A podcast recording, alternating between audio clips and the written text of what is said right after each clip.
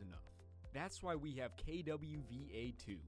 KWVA2 is an online only stream designed to provide you with even more exciting content, including more live sports. To access the stream and view a schedule, visit our website at kwva.uoregon.edu.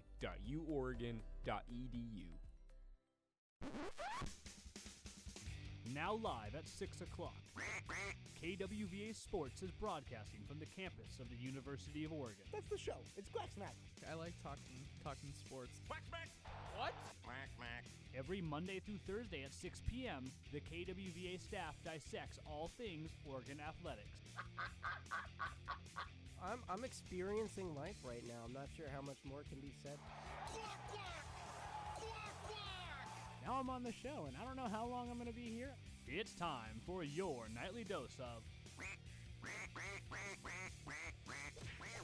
Quack Smack. Now let's head into the KWVA Sports Studios for the show. The beautiful voice of Levi Bergthold to uh, to ring you into your Wednesday Thursday afternoon. Uh, welcome inside the KWVA studios for your director's edition, minus two directors plus like a half director plus a debut. It's uh we've we've got a whole whole slew of people We're plus steps plus a director that's in studio but as that director does you know doing nothing. Um, it's a day. It's a day to be it's a, it's a day to be a duck. It's a day to be a college football fan. Shout out uh, NCAA, whatever this next year is, 25. Summer's gonna go crazy. Yeah, it is. It's a lot of video games will be played. Um, how are we doing? Oh, Austin Oda, Jason Hardrick, Saul Gavon, Blaze Winston, Levi Bergthold over in Prod. Jason, your debut. How are you feeling? I feel good. Um, I've had a tough week in school. We had a big essay, like you know, you We know the did. media ethics due in two days, pretty much. Yeah. Yeah. How did you do on that? How do you feel you did on that? Uh, I feel like I did pretty good. Like after she explained like how to do it. Yeah. It was uh it was rough. I didn't enjoy doing it. So how are you? I'm good. You know, surviving, making it through week six. I mean, we're we're on the back half of the term now, and it's, you know, we're past midterms, and we're getting to that point now where you know spring starting, to, spring weather's starting to come through, and I'm excited. I want to get back outside and you know hit the rec fields, take some walks outside. You know, enjoy the the beautiful weather that Eugene has to offer. Hit the links. Hit the links. You already know me. See. But you had a I heard you had a good day with uh, with Brody and Knight the other day. You know what? I gotta say, like, if for Knight's first time playing golf, he's not that bad. And Really? same thing with Brody. Like, he has some really good skills. Like, But honestly, Brody like golfed in high school. I think yeah, he did. Yeah, yeah. Yeah, but Knight too. Like, it was probably his second time swinging a club, and he like did pretty solid, Yeah? which amazed me. Honestly, What do you shoot? Probably like a one twenty or one What do thirty. you shoot? It was like probably a 76, 77, Okay. maybe. Any hole in one. But it was on an executive course. It was a shorter course, so it was all like par threes and stuff. But still, not a bad What do you what what's your like what's what's your best average on like a regular 18 hole course probably like a 86 87 which i mean it's It's it's not bad. Solid, it's an average for you know a golfer who doesn't golf much but you know i, You could play like junior college golf. I could you know i'll go try out i uh, mean i do i did want to try for the club golf team but Sure. you know then i was thrown into the role of assistant director and i'm like you know what Poor you. my priorities take Right. point here I uh my, my buddy Carson who's who's coming here next year is a is a junior college golfer. I saw that. I saw it in his So you profile. guys We- will- We, we will got to get a match together. going. We Yeah. have we have a lot of golfers in the in the KWA. Jason, you golf at all? Mini golf is the only golfing I do. That's the realer Yeah. realer golf. That's the real golf on. Right. I, I will say that mini golf is like a lot more fun than Yeah, yeah. like regular Yeah. golf sometimes because you just don't fun. get mad. You know, it's all fun. Well, Well, I don't know. well, don't know if you don't get mad. then you're not playing mini golf. I was gonna hard. say, hey, I haven't played golf with you guys, so I don't know how you guys react to mini golf. But I mean, next time you play mini golf, let me know. I'm a I'm a big mini golf. I'm a big bowling guy. I really I'm enjoy big bowling. I love really bowling. enjoy bowling. in the I suck winter time, a good bowling session, Yeah. like it's What's your what's your like bowling average? probably like a 120, 130. Yeah, I mean, that's like uh, I if sit. I'm, I'm if I'm like on it, I can probably get up to 150. Yeah. I've never bowled more than 175, which is like my goal now. It's like to get past 175. I see guys that bowl like 220s, and I'm like, just Yeah. how? There's How? there's those whenever you go to the there's such a specific like bowling lane f- or bowling bo- bowling alley feel where it's just like you know there's the guy at the end of the court in like you know the the, the tank top and the and the the sweatpants on that is sweating his absolute butt off and just like chucking it every time but he's rolling like at like 260 270 like that's that's uh that's the bowling alley. It, it, the, the the Eugene bowling alley is just that that feeling, that person. Right oh, there. trust me, it's it's Um, everywhere. I can you- I can Yeah, say from experience. That's not just Eugene. It's everywhere. But you you just don't know like what are you? No offense, what are you doing with your life to be bowling a 270 on a Wednesday night in Eugene, Oregon? Like, uh, what's what's going on there? Um, legend in the making. and how can I how can I become that? Right, that's that's the real question. Um, should we talk about sports? Yeah, we, Let's do it. Let's yeah, talk we about might as well. We're here. Uh, Oregon softball uh, on the road again down in San Diego.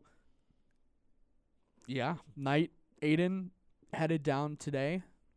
Knight made a scorebook. Knight was not at our meeting, but he made a scorebook, and that's that's really what matters. Uh, It's a the good games scorebook. The games will not be streamed anywhere. We are the only place that is covering these games basically the whole weekend. So shout out KWVA. Uh, 10 on Friday, 10 a.m. on Friday. Um, I- I have a question after this. After I read out these uh these times, 12:30 p.m. Friday, 12:30 Saturday, 5:30 Saturday, 10 on Sunday.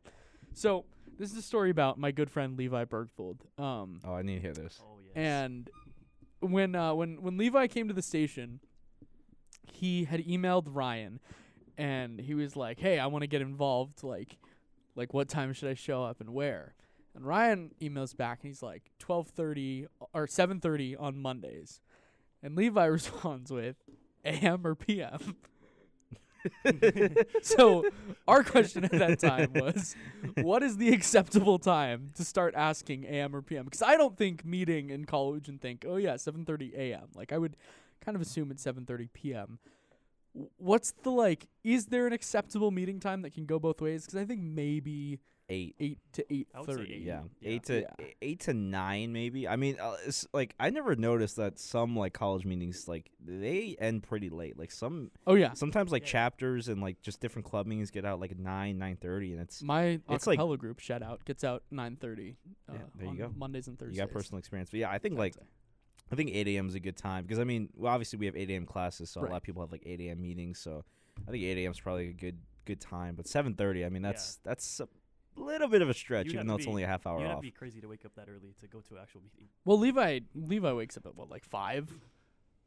I mean, he's also he's old. He he has to experience as much of his day as he can before he, before he gets too old. So It's a good thing he's not uh he's not on the mic tonight. Right. He would have some comebacks in the back pocket. he's ready. ready. Um, let, let's, ready. let, us talk about Oregon softball. Um, really good week for the Ducks last weekend. It's an eerily similar um, start to the season as they had last year, where they lose game one against a team that isn't necessarily great at the moment, but a team that I think is going to end up kind of rising in the rankings. Three okay wins against some not great teams, followed by a loss to the top team in the tournament. The the the classic, whatever it was called, the NFCA leadoff classic, kind of went exactly as you could have expected it to go. You knew Oregon was probably going to lose to Clemson and, and, and fight against all the other teams. We're going to dominate Missouri State and Army. I I thought it was going to be a little closer against Liberty. I thought they were going to beat Indiana, but I don't think there's anything negative about the first weekend of softball for Oregon. So I'm going to open the floor. What are our first? What are what are our preliminary thoughts on the weekend? I mean, yeah. I, overall, I think it was a positive weekend. I mean, obviously, you come out with two losses over six games. It's it's not ideal, even though it is a winning record. But I think, like you said, Indiana. It's the first game. You know, they haven't played since fall ball, and even then, you know, that was just kind of like they're playing against teams that are not really quite on their level. So this is the first time they're getting action against a team that. I- think, like you said, I think Indiana gets like is one of the underrated teams in all of softball. I think they like a good team. They're not an elite team like Oregon and Clemson are, but I think that they have the capability of getting to that level throughout the season. Kansas, Liberty, Missouri State, Oregon took care of them pretty, you know, pretty good. Even though can- they only won uh, the Kansas game by two, the Clemson game I was really impressed with. They only lost by one run, and especially because it's early in the season, you know, they're still getting things on the way, especially with some of the new, um, new players on the roster. I thought that they played a very, very good game overall, and the fact they only lost by one run says a lot about what the direction this team's heading.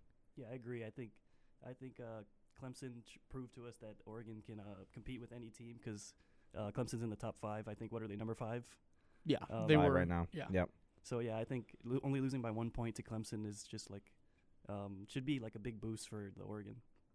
Yeah, it, it- you're not really uh, I can't say they're not expecting to win that game. They they were I think losing by a run against a really good Clemson team is is a is an okay result. It's not a, a perfect result, but there were some things that um, that came out of that Clemson game that I really liked. I I the the start from Morgan or Morgan Scott was was pretty solid. It wasn't anything spectacular, but she kept the Ducks in the game. Five innings, seven hits, three runs, only a walk, four strikeouts.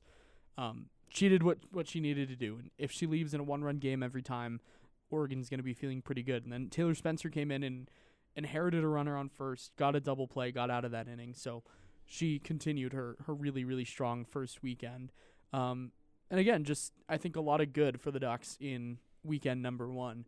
Now this weekend, I wasn't really aware of how solid the the the teams that Oregon's playing in this tournament are because the last time they played in the Campbell Cartier Classic, um, they finished with Utah Valley. I think they played UC Riverside. Like they, it was not anyone nearly as good as they're playing this year. But Texas A&M ranked number 25 right now. LMU is one and three, but they played an absolute gauntlet in their first series. And then San Diego State is a team that uh, was that that made a super regional last year. So these are three really good teams that Oregon is going to have to play this year. Um, what what worries you about this weekend? Is is there any specific players that stand out? Something about the Ducks that you think that other teams will maybe try to look to exploit, or just uh, or are you feeling good about the weekend? I mean, I, I'm feeling good about the weekend. I think after what happened last weekend, you also got to look at uh, the weekend in the whole. They went down to play in Florida. It's a pretty long travel day. Now they're going to play in San Diego. It's a lot shorter. You know, they don't have to go out there for a week, and they had the early start times too, and the time zone changes. Like it, it was a pretty difficult weekend overall, and the Ducks still came out four and two. This weekend, it's a little bit shorter. They play more games during the three days they're in San Diego, but it's a shorter travel day, so they'll be able to adjust a lot easier and be more rested you know, Texas A&M and San Diego State are probably going to be some of the tougher teams they face outside of Clemson and um, Florida as far as like in the rankings. But I think the way that the Ducks played this weekend, especially with the pitching with Taylor Spencer, like she just absolutely had an amazing weekend. Like nobody would have expected that she would have came out of the gate as a freshman and had, like been that dominant right away. It just makes this rotation so much more dangerous already than it was with Stevie Hansen and Morgan Scott. And then obviously you have Elise Sokolsky and Reagan Breedlove, who are pretty solid options. But now that Melissa Lombardi has five pitchers who can be really dominant, like it, it really just puts the Ducks in a good position this weekend. Same thing with the hitting too. The hitting was just on point the entire weekend in Clearwater. Yeah, I agree. I I would say that um, with with Oregon's pitching, I don't think uh, Texas A&M will score over eight or more runs because I think in each of their games they've scored eight or more runs. But I believe like with Oregon's pitching, like Taylor, like you said, Taylor Spencer, she will not allow like more than probably two or three runs. Yeah, the Texas A&M, I think, is uh, a really solid offensive team. Um, Ali Enright's been awesome this year. She has three home runs already this season. She's she's kind of just been dominant. Um, their games have kind of been shortened because of the the mercy rule, but their pitching is is what's really led them the last couple of years. And I think uh, Oregon might have a tough time against a, a very deep pitching staff that kind of um, kind of mirrors Oregon's in a lot of ways. It's three or four really really solid pitchers deep that um, they don't have one ace necessarily, and uh, I, I don't. I don't mean that as a as kind of a knock on Oregon by any means, because Stevie Hansen and Morgan Scott are both aces in their own rights, but they're they're co-aces. There's not one pitcher that, that really stands above the rest of them. Um, and Texas A&M kind of mirrors that. And with LMU, you're it's probably the weakest team of the ones you'll be facing. Um, but then finishing the season, the series out with San Diego State, like that's on their home turf. They're gonna want to win that game. Uh, and that was a really fun game the last time these two teams played last season. Um, looking forward to the rest of the non-conference. The Mary Nutter's always fun. UCF, Baylor, Notre Dame, Long Beach State, Nebraska. Those are five really, really solid teams that Oregon's going to face in the Mary Nutter, and then they get to host a, a, home tournament, which they didn't do last year, which I think is really exciting. And the final uh, non-conference game is going to be against Florida State, who's one of the top teams in the nation. So I think there's a lot to look forward to for the rest of the non-conference play. What are you guys looking forward to most? What are your expectations for the rest of the non-conference? I mean, I think the Florida State game is definitely going to be the most critical. Like, I think, like you said, they didn't really, even though they played in a good amount of tournaments last year to start the season, they didn't really play against teams that were up to their level. Like, we saw a lot of of run rules by winning, you know, by six plus run games, and especially in the conference, they weren't really prepared for the Pac-12 as much. We saw it against Stanford, against Washington, against UCLA, where they weren't winning the series too much, and they were staying competitive with them but they weren't able to close out. I think with these games against Clemson, against Florida State, they're really going to be tested because they know that it's going to be close games. We saw it with Clemson; it was a close game. It was only one run. They couldn't close it out or try to finish it. Against Florida State, would expect the same thing. It's going to be a pretty deep day as far as the the rotation and the lineup. You know, Melissa Lombardi is probably going to have to go in her back pocket. You know, take out the bench players, use all of her arms if she can. And you know, as far as the rest of conference play go, I think it's like overall a a pretty good setup to the rest of the season. I mean, Baylor, Notre Dame, and Nebraska, those are big name teams that have pretty solid softball programs. And I, I just think that this start to the season and the way the schedule panned out is a good setup and kind of leeway to the Ducks' last season in Pac 12 play. Yeah, I, agree. I feel like, uh, like you said, Baylor's, uh, San Diego State. I, I kind of have to put Texas A&M in there. Uh, they've been doing really good in the beginning of the season. So uh, as long as they, if, in my opinion, if they beat uh, those three teams, they would uh, be on a positive note. Yeah, I think looking at the the rest of the non-conference schedule, looking into the Jane Sanders Classic, um, I'm really intrigued to see what they do against Maryland. I think I realize Maryland isn't isn't at the same level as the other teams, but to a level that that's a revenge game to opening the season last year, where Oregon's looking to flip the script and kind of flip the narrative there. Um, in terms of the Mary Nutter, those are five good teams that you're playing. I'm I'm excited for all those games, and I'm I'm excited to see who are some of the players that we see kind of break out for Oregon. Like last year, um, it was after conference play, but I think Kylie Shar is someone that's really stepped up, and you know she had nine hits going into April of last year as a whole. Uh, she already has 11 hits this season, so that says something in its own right. But then you have players that are kind of coming off the bench, trying to cement their roles. Someone like Remington Hewitt, um, Katie Flannery, the freshman, the the top ranked fl- freshman in this class. Um, I want to see more of Taylor Spencer. I want to see more of Elise Sokolsky. I think there are a lot of players that uh, that can do some some really good things for Oregon. Uh, predictions for this weekend. Just we. Do you want to go game by game? Do you want to do a record? I don't. I don't really care how we do it. Uh, we'll record. I, Okay. I, I think that they're gonna drop the first game against Texas A&M. I think they'll take the two against Loyola, San Diego State. I think they're gonna win. They're only gonna lose the first game against Texas A&M, and I think that's gonna kind of set the tone for the rest of the tournament. Um, so I will say that they go four and one on the weekend. Yeah, I agree. I think uh, the first game they would probably lose because um, they've had a good last like three or four games. Uh, so, and then the two Loyola Marymount games they'll win, and then San Diego State they'll also win. So I would say four and one. I'm gonna flip you guys and say I think they win the first four and lose the last one. Yeah, I mean it's the Texas A&M. I, the games are going to be the toughest for sure. I like. I think, like you said, San Diego State's going to be tough because it's on their own home turf. But I think with the way that Oregon's been playing, like they could definitely beat San Diego State. But with Texas A&M, it's a whole different story. They're going to have a lot of intensity, a lot of fire, especially whatever happens in the first game. I think yeah, the opposite's probably going to happen in the second game. Yeah, I think that's that's a good way to put it. I think whoever loses learns from from their first experience and wins the second game. Um, I don't think the LMU games are going to be particularly close. I know LMU kept it really close against Oklahoma State, which was a really impressive result for them because uh, Oklahoma State is dominant and LMU hasn't really been great. I think uh, Alyssa Daniel is going to play really well those games because that's her her. I called it a reverse homecoming in my uh, my Duck Territory arti- article because she is originally from Oregon, but then went to LMU, and now like kind of flips it around. So she'll be playing LMU, I believe, for the first time as a Duck, and then I think they beat San Diego State. I do think weirdly, like just in a, a weird prediction, I think that might be the closest of the games all weekend. Uh, either way, San Diego State. yeah, just Yeah. 'cause it's at home. Um, and then I think Oregon loses the final game against Texas A&M, and I think they have a really good uh, end of their non-conference schedule. Uh, that's going to do it for our Oregon softball segment. When we come back, we'll talk Oregon men's basketball one last time in the rivalry game. They'll play Oregon State this weekend. That will be Saturday. Saturday. Saturday. Yep. Jason will be there. Griffin Mhm. Bowes will be there. Um, yeah, it's going to do it for us for this segment of Quacksmack. We'll be back on the other side. We'll talk men's basketball. You're listening to Quacksmack on 88.1.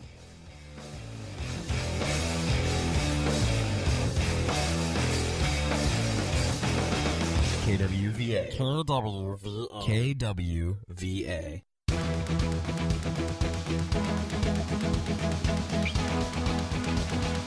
Want the latest sports talk? These are the type of games you'd expect from Oregon at the beginning of the season. Not high scoring.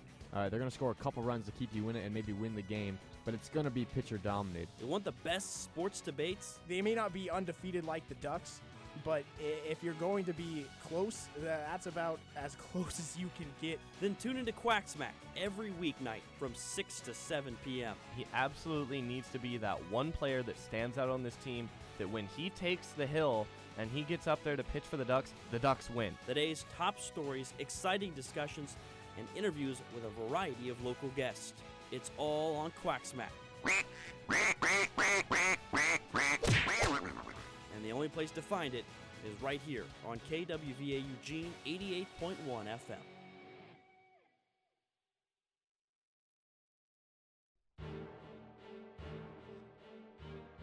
Frightened you missed your favorite moments on Quacksmack? Well, worry no longer. Our KWVA website has you covered. All past episodes will be posted to our website along with an outline for what the crew talked about during the show. So head over to kwva.uoregon.edu slash category slash sports slash quack dash smack for more. This is Travis Tyke, former assistant sports director at KWVA. Cheers!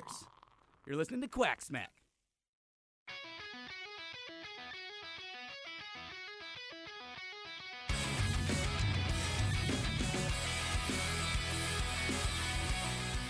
Back on Quacksmack, we just talked some. What did we just talk? Oregon softball. Softball, yes. we uh we talked some some bowling. Um, Mini golf. I weirdly cannot hear myself. Can you guys hear me? I can hear you. I can yeah. hear you. Okay, maybe it's just weird uh, out of my headphones, but that's fine. I don't matter. Um, what were we talking about? Oregon men's basketball. Uh, got some tough news yesterday. Nate Bittle was announced basically out for the season. Um, they said he has been recovering from this illness, this kind of undiagnosed illness, or unknown to us at least. Um, and he, I know why. I, my headphones, I turned all the way down. There we go. There we go. Um, and he will likely be out for the season. They they basically said he's lost too much weight at this point um, to be able to come back and, and be healthy for the rest of the year. So they've had to play without him for most of the season, but obviously the end of the year is, is always going to be a little more of a gauntlet. So what what does Oregon do to, to rebound from the loss of, of Nate Bittle for the rest of the year? I mean, i it's kind of hard to say rebound because Bittle really hasn't been a part of this team this year, and it, it- it really is unfortunate because the combination of him and Dante were supposed to be one of the more elite duos in all of college basketball. Because Dante, he decided to come back for his fifth year, and Bittle, I mean, he's a junior now. He could come back for the end of next year. You know, Duck fans hope because he's really been a shining star for this team the past uh, three years that he's been here. So it really sucks that he's not going to be able to come back, especially with the way that uh, you know men's basketball has been playing. They've really been on the up, especially from last year. But uh, you know now, really, Oregon's just got to continue on with their game plan of, of him not being in the lineup. And, you know now that, Dante's back and he's got some playing time, he definitely can go into that role of being the main big down low. Uh, and then obviously, you know Oquendo and uh, Tracy, you know the guys that have been playing really well at the bench. Same thing with Diawara. They just really have to step up, uh, knowing that Bill's not going to be able to come back. Yeah, I agree. I think guys like Dante, even Shelstad and Couisnard, um, they all have to step up. In Nate Bittle's absence, he's going to be out for the rest of the season. Uh, even Kwame Evans, uh, Tracy, um, those guys will have to step up in uh, in these next few games in order for them to you know go back up to the second spot. And I mean, you kind of named the full roster, and I think that's that's kind of the point right now is that Oregon Yeah, is yeah. down to eight scholarship players at this point, and, and you can literally count them on two hands, right? It's Yeah. Jackson Shelstad, Kwame Evans Jr., and N'Faly Dante, Jadrian Tracy, Brennan Rigsby, Kario Oquendo, Mo Diawara, and Jermaine Couisnard. Yeah, Couisnard. Good. And so there's you weren't looking at the roster, right? no, no, Okay, no. good. I'm uh, All right. I'm Yeah, looking at Oregon State's uh, men's basketball stats, which we're getting to in a minute.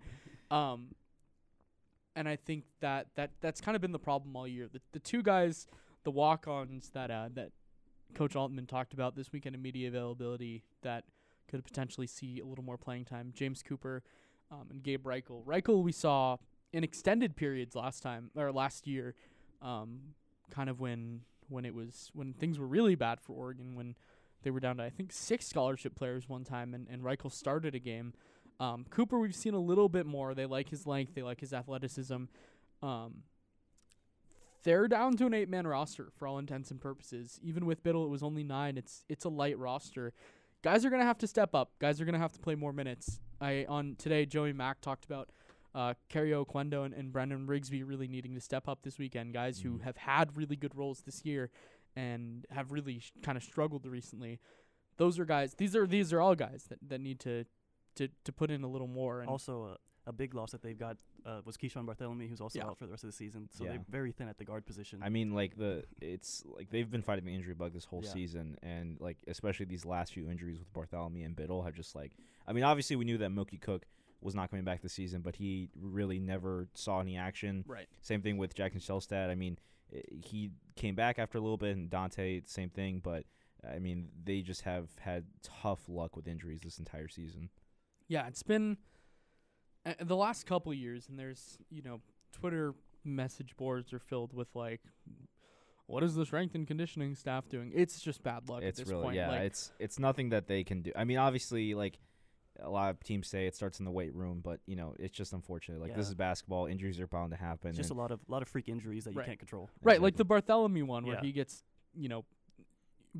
Basically, like killed at the other Yeah, end of the yeah, floor. like, exa- like, it's not his fault, to do yeah. that one. There's, there's, it's been, it's been tough, tough to watch because I really do think at full health, like this is a Sweet 16 team. I think if you have Keeshawn Barthelemy and Nate Bittle, this team is is going far. And Mhm.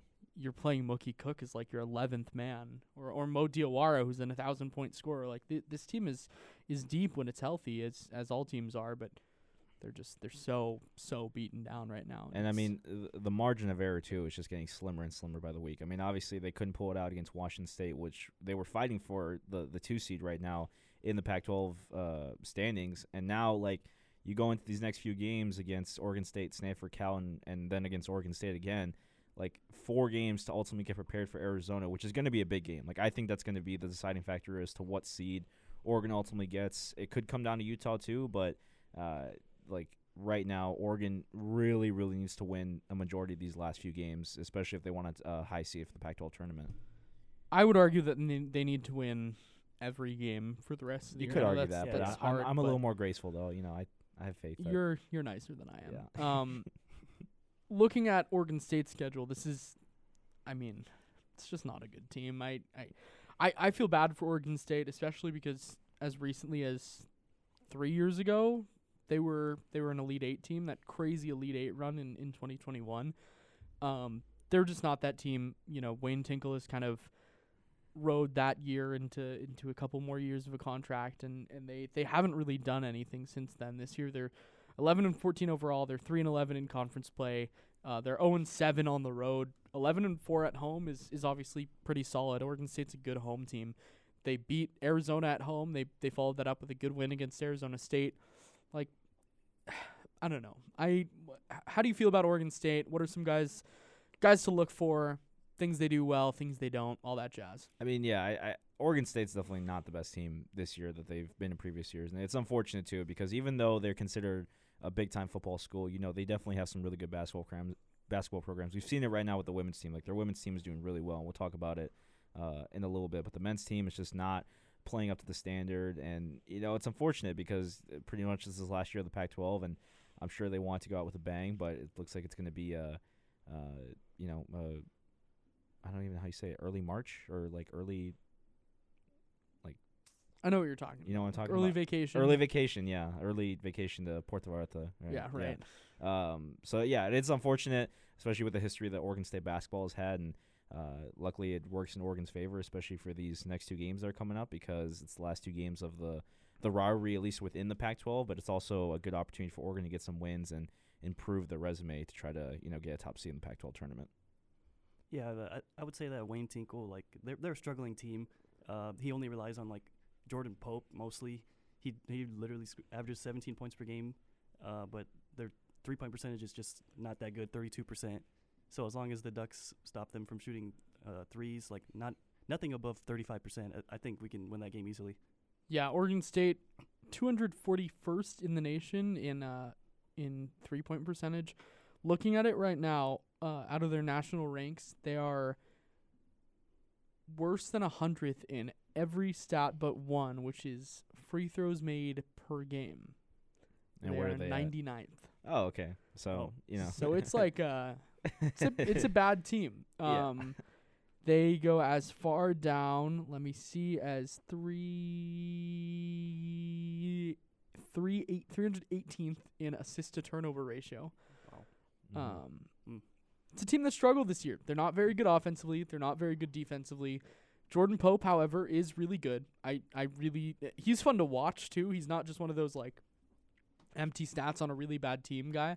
Like he's he's confident. Um he he's he's the future. I mean, he's the future for Oregon State. Yeah. For for their purposes, I hope he stays. Um he was awesome last year. Uh, he went to Prolific Prep, which is the same high school that Nate Bittle went to, um, and former Stanford guard Isa Silva. Uh, so that was, I'm assuming, a, a pretty pretty solid high school team with three Pac-12 players. Um, but yeah, Jordan Pope's been good. Tyler Bilodeau has has really stepped up of late. He's uh, they're they're big forward, but they don't really have anyone that can defend N'Faly Dante in the post. Um, they, y- you look at at their starters, and the tallest of them is is Bilodeau, who's good. They bring Chol Marial off the bench, who's just massive. He's 7'2", 235, and he's probably going to be in the game a lot uh, defending N'Faly Dante, but I just I don't think it'll be enough. No, I mean like this is an all, an opportunity for N'Faly Dante to really get his confidence back. Like I think he can have a really good game, and also like just in general for the whole entire team. Like this is like as far as the games that are left, this is the one that's going to ultimately set the tone. A lot of people were saying that that was the the Washington series, or some were saying that it was the rematch against the California schools. Like it's a rivalry match. They're playing in Corvallis. Like if, they're able to win, they can get a lot of confidence from the series, and I think that that can ultimately kind of catapult just an absolute uh, terror of this team, uh, especially in the rest of the season. Yeah, I, I agree. I think Dante. You know, we know Dante's going to get his. He's going to probably score over 20 points in that game. But it's it's the question is, will guys like Shelstad and and Couisnard and Tracy step up? Uh, I feel like if those guys step up, then uh, Oregon should be able to win that game easily. But this is, like you said, like a really good opportunity for, for Dante, yes, but for guys like Tracy and Evans and and, and Couisnard and Shelstad to, to get their stroke back because they haven't been shooting super well recently. Even when Jermaine Couisnard scores 20 plus points, it's not the most efficient, and they, they need him to be efficient. They need Shelstad to have that confident three point shot back for them to have a chance. And I really do think this is the kind of team that can can get hot at the right time and, and do really good things. But I think it it starts with N'Faly Dante and kind of works its way outward from that. Um, and when when he plays well, the team plays well. When he doesn't play well, the team struggles. Um, he's he's the centerpiece for a reason. Looking not just to this season, but to next season, what is this team's outlook? Because I think we've we, it feels like we've said it for a couple of years now. Like this Oregon team just needs to get healthy but they don't have the same recruiting class that they did this last year with with Shelstad and with Cook and with Evans. Um, I think it's only Victorious Miller, who's a five-star guard, who's in uh, who's a four-star or excuse me, four-star guard, who's a four-star or above for Oregon's recruiting class next year. Like, they don't have that same big dominant recruiting class that they've had the last couple of years. So, what is what does next year look like for Oregon? I mean, it's obviously it's going to depend a lot on Shelstad. I think that he's going to be the guy going into next year. That's really going to be the star, uh, unless Bittle comes back. Obviously, you know we'll have to see what his offseason plans are. Obviously, him being on injury for most of the season might have some sort of effect to that. He, I think he, he's going to be a really good player in the NBA if he decides to go to the draft. Um, Dante, he's gone. This is his fifth year. This was last year, so no matter what, he's gone. So Oregon kind of needs to move past that, but you know, going to the Big Ten, I mean, it's it's a tough conference even for basketball. I, I think it gets a lot of, um, you know, it's known for being a big football program, but I think for basketball it gets overlooked a lot. Uh, But I think Oregon could definitely compete. Uh, You know, Purdue, they're not going to have Zach Edey next year.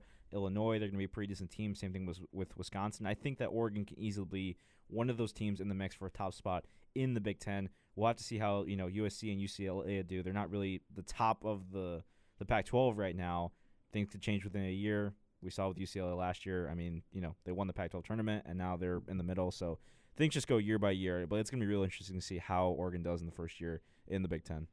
Yeah, with with Dante, you know, leaving, graduating, uh, like like like you like you said, so uh, Jackson Shelstad will have to step up. Kwame Evans too, uh, Nate Bittle if he ever comes back, um, those guys will have to step up in in uh in those in those Don- in that Dante role, because Dante, you know, he averages what like over 16 points per game. Yeah. Yeah. So yeah, they'll have to have another like center, like Kwame. I feel like Kwame Evans can can do what Dante does Mhm. if he just you know is more aggressive. Yeah, I think I don't know. I, I love Kwame Evans. I think he can fill the defensive shoes of Dante, but I don't I don't know if he can do what he does on offense. I just don't think he's he's big enough yet. Um and and looking into next year, they really don't have anyone that's that same level of of just like big freak athlete like N'Faly Dante. Um, I, I am looking at the recruiting rankings right now. Ibrahima Traore is coming in uh, as a true freshman. He's a three star, but he's only 6'8", 220. Even though he's listed as a center, you don't really know what kind of center that is. Um, I'm I'm intrigued to see what this team does next year. I think with Nate Bittle, you, I I love N'Faly Dante. Don't get me wrong. I think he's he's the team's best player, but I think when you have him on the floor, it really clogs the paint. And I think expanding that out to Bittle, who can play not only the pick and roll but in the pick and pop in the pick and pop as well. Um, it just opens the floor more, and that gets Shelstad driving lanes. It gets Evan driving lanes. It gets Couisnard going to the basket, um, where he's he's a little more effective. So I don't know. I think uh, I think next year's going to be interesting. Yeah, I'm, I I'm excited for next year. It's going to be definitely a guard heavy offense for Dana Altman, which I think is going to be kind of new. He, it was something they had to figure out th- earlier this year when Bittle and Dante weren't there. Like they were starting a lot of guards on the floor. I mean, they had you know Kwame Evans out there at center, which I mean he's not a center, he's a forward. Like he doesn't have the the the height really, even though he's six nine. Like he's not meant to play center, and I think even the Ducks were having success when it was mainly a guard heavy uh, out, there on the floor. So uh, you know, obviously there's going to be a little bit more time for preparation, knowing what the recruiting class is going in, and seeing who is going to, um, you know, ultimately be the five stars out there. But I think Dana Altman's going to have to repair more for possibly a guard heavy rotation. Yeah, this Yeah. team could. Sorry, go ahead. Yeah, I, I would agree. I would say that um, even last season he used to start Nate Bittle and Dante at the same time, uh, two seven footers. So he's gonna have to get used to. Dana Altman's gonna have to get used to starting a guard heavy lineup uh, next season. Yeah, this team could really use um some some Kel'el Ware right now. Mm. Yeah, I think having another a stretch big. He's Kel'el doing- Ware's been awesome. he's this doing really good in by the. Indiana. Yeah. Let's uh Where is he at, at Indiana? yeah, let's do a Yeah. little let's do a little Kel'el Ware. Shout out check. Indiana too. Um They are well, they're six and seven right now in conference, but it's he is averaging 15 points, 9 rebounds, a block and a half. He's shooting 55% from the field and 45% from 3. Wow. That sounds like a player that the Ducks could could really use right now. mm. Um Yeah. Also, back to the the Traore, I- Ibrahima Traore. There's like a weird amount of people with the last name Traore in, in college basketball right now. I, I I think I've counted like four or five over the last couple weeks when I've been watching some some more college basketball. Um, Blaze working over in Prod knows all about Johan Traore, the the the UCSB legend. Um, but uh, that was just my little my little tangent. Um, shout out the Traore family. That's gonna do it for for this segment on Quack Smack. Uh, we're gonna step aside. We just talked Oregon men's basketball. We're gonna talk about the women's team as they end their season, looking for a positive note going up against the SoCal schools this weekend. We'll be right back on the other side of this break on 88.1.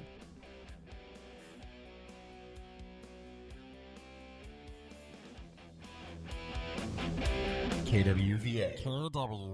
KWVA.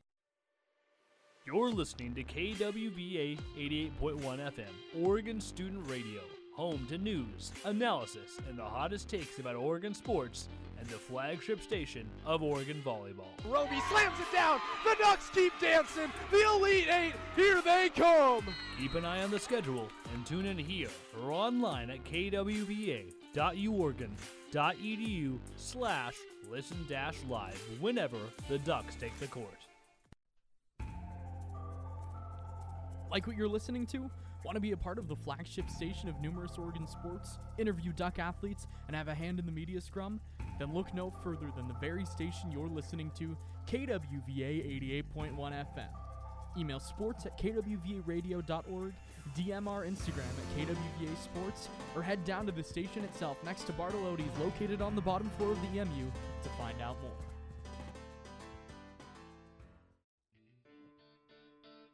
You're listening to KWVA Eugene 88.1 FM. If you're looking for some of our best calls, Line drive, left field. See you in the supers. And it's high fives for version five. our daily schedule, Big fly to center field, taking Kindlesberger to the warning track, and it's gone! or some of the other fun stuff we've got going on, head to our social media on Instagram, Twitter, and TikTok at KWVA Sports. Hey, this is Joey McMurray, broadcaster for the Oregon Sports Network and former KWVA sports director. But he's wearing Adidas pants. You can't do that. And you're listening to Quack Smack.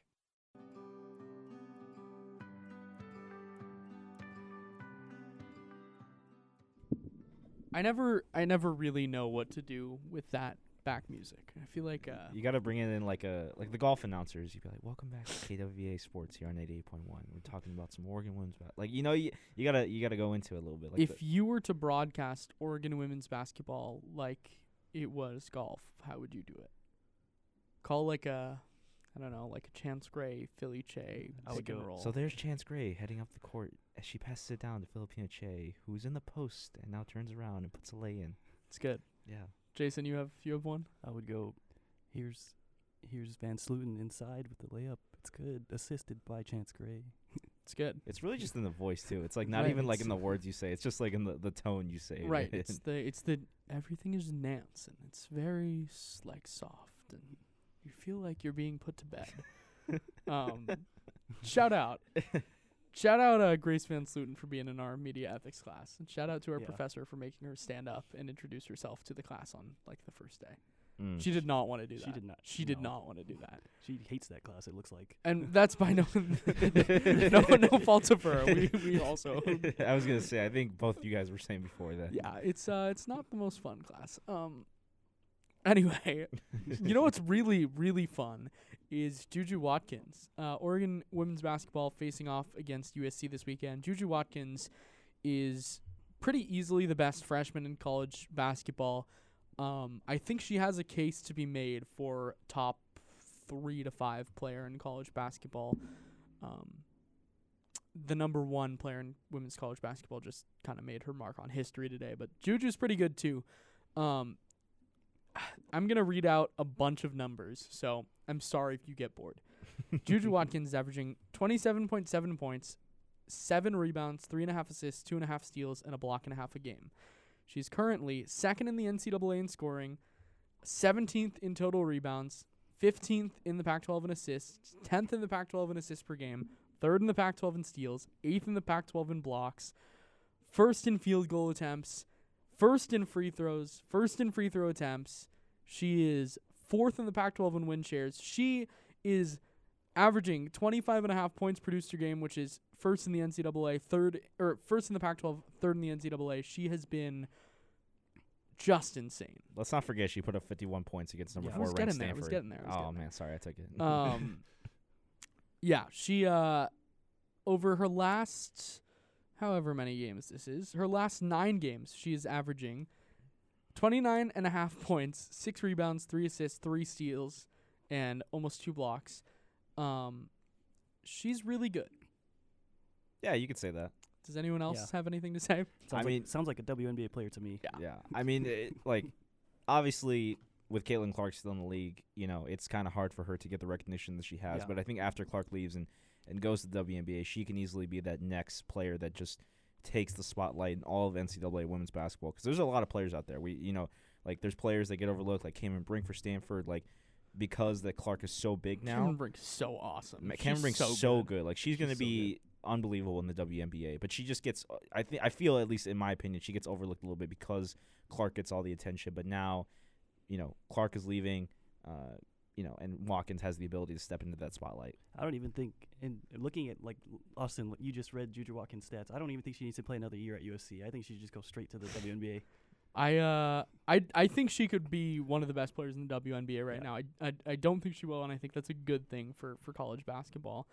Um, she I think she could step into the WNBA right now and be one of the best players in the league already. Like she is she is that good. Um, and it's it's this like the the confidence that she carries too is is awesome to watch. She's been I I uh, I bought ESPN Plus to watch the last time these two teams. Oh no, I think it was to watch like the the Utah Tech game, but Did you get the bundle? no, What's in the bundle? Come on, man. Tell me about the get the bundle. bundle. Uh, the- You got to get the bundle. It's with Hulu and Disney Plus, and you get Yeah. it for like I think it's like five dollars more than what the ESPN Plus membership is. But you Oh, get really? three subscriptions. Like Oh, everyone knows about the bundle. I didn't know about the bundle. Yeah. See, te- text the text me or text the group chat before you you do something so that we can give. Yeah, why don't we have a like a KWVA ESPN Plus account that leader like we we expanded leadership to seven people. That's like two mu- two bucks a month for each of us. I'm down to put it in. We should actually I'll put three probably bucks. think about that. I'll put Um, uh uh same thing for Twitter. Do a little check mark too. Yeah. yeah. You know, get us verified. It's a good point. That we're the, Um, we're the only student radio station on campus. yeah, it's it's true. Um, back to Juju Watkins, the greatest player I've ever watched um, live. She it used to be um. Oh my God, I'm blanking. Haley Jones for Stanford, Mhm. um, who was awesome. They're very different players. Obviously, Jones is more of a forward. Um, Juju's like a true point guard, but Juju Watkins is, is insane. The last time she wasn't insane, the last like bad game she had, and this is you know, take this with a grain of salt because her bad game is still 17 points, 9 boards, 6 assists, 2 steals, and a block. But she only shot 7 of 18 from the field, only 2 of 7 from 3. That was against Oregon. Uh, back on January 7th, Oregon played USC really well. It was a one point game going to the fourth quarter. It's a story we've heard a hundred times this year with women's basketball. Um, I am excited for this game on Friday because I think Oregon can do a similar thing. Um, and I, I, I'm not predicting an upset by any means, but I, I, I'm expecting this game to be closer than I think people, um, th- than I think people realize. But I do think a lot of the reason she was locked up last time is because of Sophia Bell. So we started uh, men's basketball segment talking about Nate Bittle's injury and how he's out for the rest of the year. Very similar story on the women's side. A little less gravitas because of the the situation women's basketball is in right now. But Sophia Bell was the team's best defender. She locked up Juju Watkins last time. They're without her this weekend.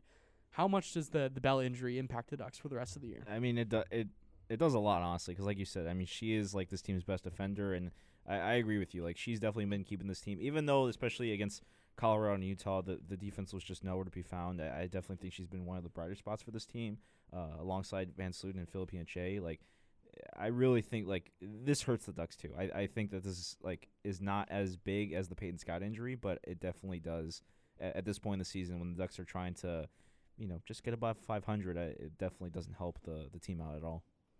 Yeah, I would say uh, Sophia Bell's injury hurts the Ducks a lot because uh, she was the best defender. She she held Juju Watkins to only 17 points, which is still that's still pretty good for for college basketball. Yeah. for women's college basketball.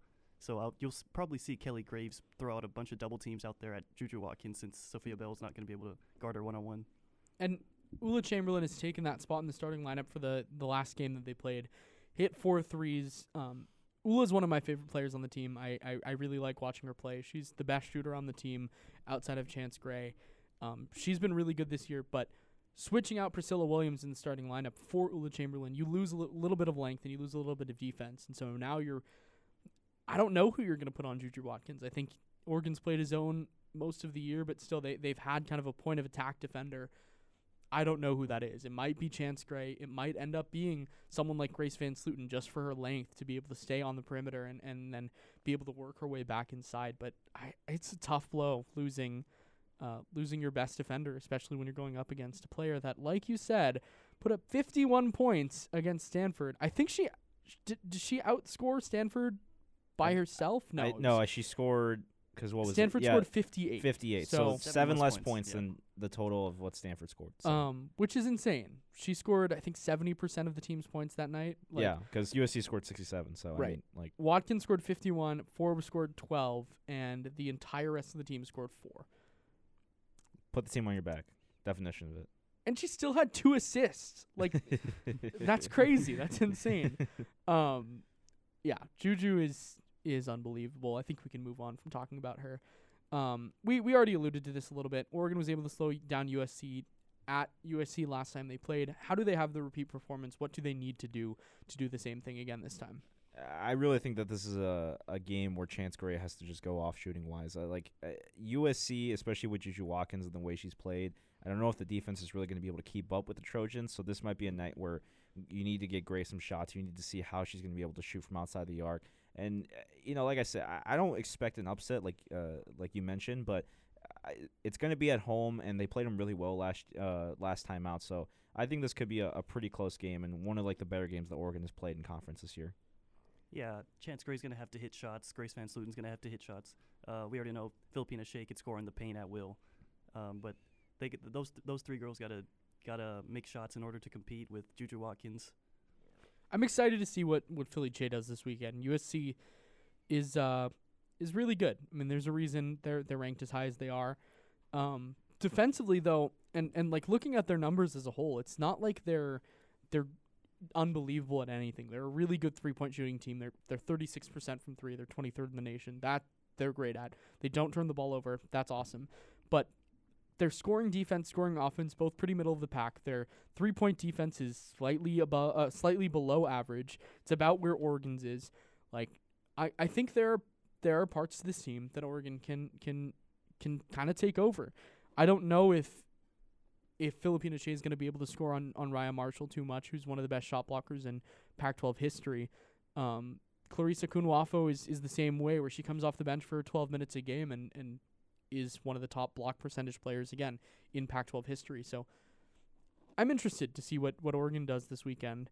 Um, looking at the the rest of the schedule for the Ducks, I've said for a while I think that this th- that this team is, is better than the record shows. You know, we were talking about this the other day. I, I think Oregon has the chance to win a game or two in the Pac-12 tournament. Like this is, you you watch this team and they're they're in it through the third quarter, which I realize only goes so far, but like this is a better team than their record shows. So what what is the what does the rest of the year look like for Oregon? Can they finish uh 500 the rest of the way? I mean, I don't think that they can finish 500. Just looking at the rest of the schedule, I mean, they have Stanford to close out the season. I, I think that they could take two of the, that kind of middle three between Washington, Washington State, and and, uh, and Cal. I don't know if this is going to be a, a, good weekend. I mean, eh, like I said, they could surprise this weekend and and upset USC or UCLA. You never know, but the Pac-12 tournament's a different thing. Like anything can happen, and I think, like you said, this is a better team than their record shows.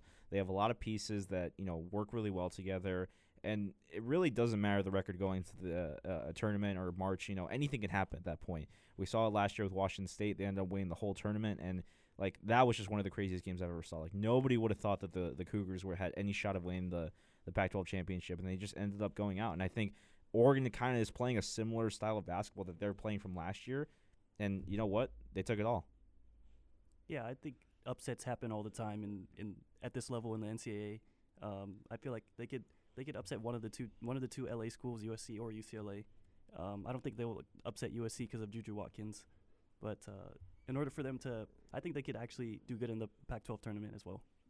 I think looking at the rest of the regular season, I don't know if they're going to win this weekend. I think if they do, I do think it'll be against USC. Um, Juju always has the chance to, to take over a game. I think they win. I I want to think they win both games next weekend. I think they beat Washington pretty easily. I think Oregon's a better team than Washington. I think without Charlisse Leger Walker, who's the best player in Washington State, she's been Easily. she's out for the year. I think without her, I think Oregon can win that game. They've been on a slide since her injury. And I think they can beat Cal. Like I they should have beat Cal last time. They were up big. They're up by 9 in the third quarter. Um, they they should have won that game. The turnovers at the end of the game just ended up haunting them like they have all year.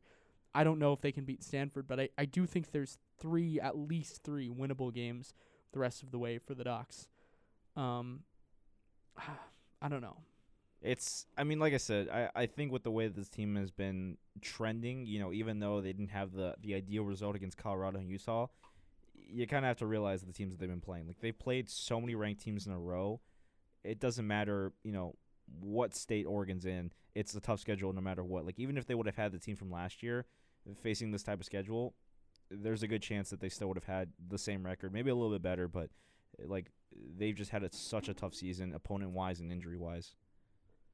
Yeah, I I agree with you. I think the the pack has just gotten better this year. Like Utah, even at only number twenty, looks better than they did last year. Colorado looks awesome. Uh, Stanford, UCLA, USC all have been have been awesome this year. So it's a it's a tough tough time for Oregon right now. Yeah, I mean, but I think there are brighter years ahead, especially yeah. with the move to the Big Ten. I feel like they're going to be able to compete next year. Uh, Big Ten for women's basketball. I mean, it's still a pretty solid conference overall. Ohio State, Indiana, right now, the top two teams. Iowa at number three, even though they have Caitlin Clark, you know that you can expect them to make kind of a, a postseason run in the NCAA tournament. But with the additions of Oregon, Washington, USC, and UCLA, like it's definitely going to be one of the better conferences for women's basketball. And I think that if Oregon could do some, you know, recruiting in the offseason and really get these, you know, Chance Gray and um, some of these younger players some help, I really think that this could be a, a very dominant team next year. Yeah, Yeah. I, agr- I agree. I would say if they just get the some uh, pieces coming from the recruiting class, I feel like they can they can compete in the Big Ten with with uh, Chance Gray coming back and Grace VanSlooten and all them. We have uh, five minutes. Call it three and a half. What do you guys want to talk about? Talk about anything. Anything Super Bowl? I don't know. No, No, no, no Super Bowl. No, Austin does not want to talk about it. oh my Uh, bad. I forgot. you were a 49ers fan. My fault. What What did you like? What was your honest reaction? Yeah, what'd you Like, think? What What did you feel? So Walk us through it. so the day of and and the whole week I'd been planning to just watch alone in my bed. Mhm. And then at 3:19 I was like it's going to be so depressing if the Niners win the Super Bowl and I am in bed. So I made a panini because um we have a my my family and, and my my close friends have a like panini maker not curse like a like a superstition Yeah. where we fully believe that if you have a panini maker on during any big Bay Area sporting event, they're going to win um, in the postseason. It's been proven, like they legitimately have never lost when the panini maker is on during the game. Um, however, I did have to turn it off because I didn't want my apartment to, you know, burn down. So I thought at least I would try to try to bring out some of the magic. Um, so I made a panini, headed over to my friend's house, sat in the corner of his couch, and just like I went like completely pale the entire game. I was so nervous. Um, and then the game finished, and I I wanted to cry, but I didn't because I was just so like numb. Yeah, I Yeah, mean, uh, honestly, like, like at least with football, you know, uh, when the Bears, you know, made the Super Bowl against the Colts, I wasn't old enough to understand football, Right. so you know, I didn't, I don't have that feeling, and you know, lucky for me, all the other Chicago teams have made it to the championship and won, so I'm very grateful Yeah. for that. But I could definitely see it being a feeling where like it's it's it's pretty tough to The make it last all the time, way- because I'm a Rams fan, the last time the Rams made the playoff, well, before this year they made the playoffs, they won the Super Bowl. So And that's what it was like for me for a while with the Giants, where every and and the Warriors. Like, I'm I think until the Warriors blew the three to one lead, I had never watched a team lose in the playoffs. yeah. Like it was You 20 just get so used to right. it. Right. It was yeah. 10, 12, 14 for the Giants, and then 15, 16 for the Warriors. So that was no, they won in 16, 17. No, no, they won 15, 16, 15, right? 17, and 18. They lost in 16. Yeah, yeah, that was the, the year they blew a 3-1 lead in 16. to the Cavs. To the Oh, Cavs. you're you're right. Yeah, Yeah. yeah, yeah, yeah. It was between seventh and eighth grade, right? Shot blocked by James. Um, yeah, blocked by James. Right. Um either way, that's still like six straight years and then three after that. I wasn't even I don't think I was even here when the Warriors No, I was here when the Warriors lost the finals. I was in Japan when the Warriors signed KD. Um anyway, yeah, it was it was a tough one. And then I, w- I don't really I wasn't really a football fan the last time the Niners made the, the Super Bowl in, in 19, 1920. Um so this one this one hurt. It does, but I honestly like the future is bright for the 49ers. They'll be I back. th- yeah, they'll Yeah, be yeah. back for sure. I mean, as long as they are able to keep Christian McCaffrey and Brock Purdy and and some of these, you know, the guys on defense, I, I think that they're going to be a a very very good team. Uh, But I mean, you know, it's hard to ask, but you got to put some respect on Patrick Mahomes. Like, Yeah. No, he pretty much I- carried. I I like he pretty much carried this team like you know they weren't expected to do well this season he had no help receiving wise travis kelce just wasn't this wasn't his year at all and somehow they still won the super bowl so i mean like even i like if he were to beat you know my team i would be like wow that You- that it's a legend in the making Do you guys agree that Patrick Mahomes is the, the LeBron James of football?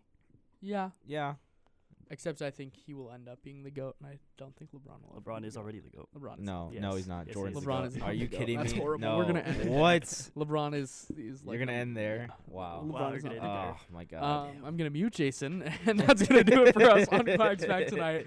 Uh, big thanks if you tuned in. Hey, we appreciate it. Be back tomorrow. Uh, we'll have Oregon softball all day. We'll have Quacksmack from six to ten as well. For Saul Gavon, Jason Hardrick, my name is Austin Oda. We'll see you tomorrow night. Thanks for listening to Quacksmack.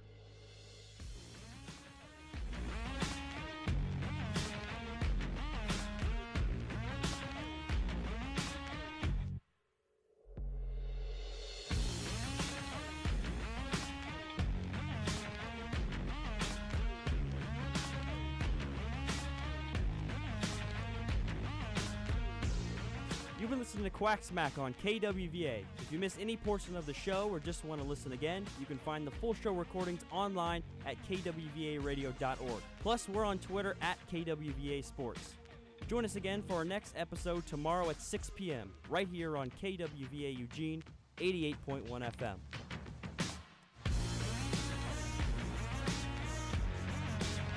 From our antenna to yours, this is Tony of No Use for a Name, and you're listening to KWVA Eugene.